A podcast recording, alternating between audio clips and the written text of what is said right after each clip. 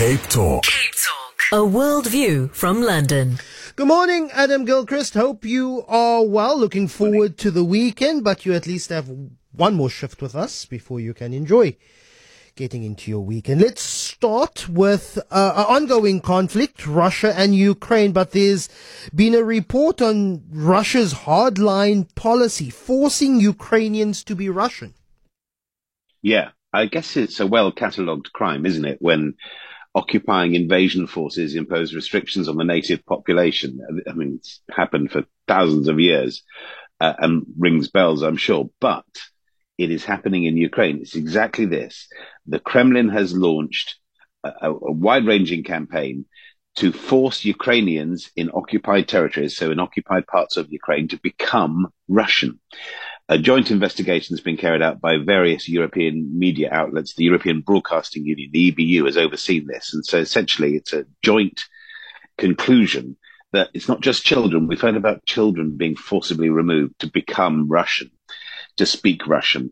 But there are a raft of restrictions now in occupied areas. So, for instance, all these catalogued in this report, Ukrainians are being denied healthcare, diabetes medication and other treatments, entry to hospital, driving licenses, pensions, free movement, unless they take up Russian citizenship. If you get stopped while driving in some parts of Ukraine and you don't have a Russian passport, they can take your car away, which is an extraordinary thing. I mean, it's that hard line. One other example given in this report that I saw anyway is, for instance, a dairy farmer in one village with his cows can't sell milk in the next village unless he's got a Russian passport. To drive the milk down the road, he could be stopped and everything closed down. It's as hardline as it gets, isn't it, really? And that's one of the reasons, that's one of the charges against Vladimir Putin and one of his ministers, is that the illegal rendition of children into Russian territory. They argue it's for safekeeping, but one of the reasons why there is an arrest warrant for Vladimir Putin. But let's go to the Gulf and the general Middle East. Yeah. Back off Iran. That's one interpretation of the U.S. naval forces' presence in the Gulf. Yeah, back off Iran, because we were thinking, is this just a sort of a kind of a bolstering of Israel and a sort of stop other factions getting directly involved? Well, I suppose it sort of is that, but this is one take I read anyway about the USS Dwight D. Eisenhower, now in the Gulf of Oman, about 300 kilometers when last charted from Iran. And this is after the Ayatollah suddenly turned on Hamas. So interestingly, not turning on Israel directly this time. There are, I have to say, also two missile destroyers, a missile cruiser and a nuclear-powered submarine. And we talked about the submarine because they made that kind of PR event that had arrived in the area. But all of that hard military hardware is there. And there's footage now of the aircraft carrier crossing the Gulf of Oman. Again, they're not being slow to say, look, we are here. Iran's supreme leader turned on Hamas, delivering a message to the group's head. There again, Iran has also been pro-Hezbollah. So work that one out, where I guess it's not down to us to try and work out the consistency of Iranian foreign policy. I guess you could say it's a deployment of ships. Yeah, it happens all the time.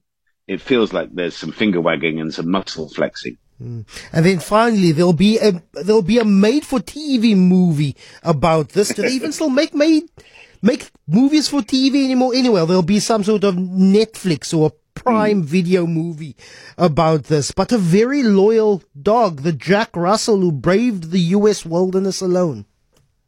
Yes, before that film comes out, you're right. I don't know if they don't call them made-for-TV movies anymore anyway, did they? They call them something. Anyway, spoiler alert then, because we're going to give away the ending. Here we go. This is a dog found beside its dead owner's body. It's a sad tale, of course, because Rich Moore, quite an elderly chap, he'd set out to climb a high peak in the Colorado Mountains. And he hadn't... The last thing his wife said to him, she says, is, don't go alone.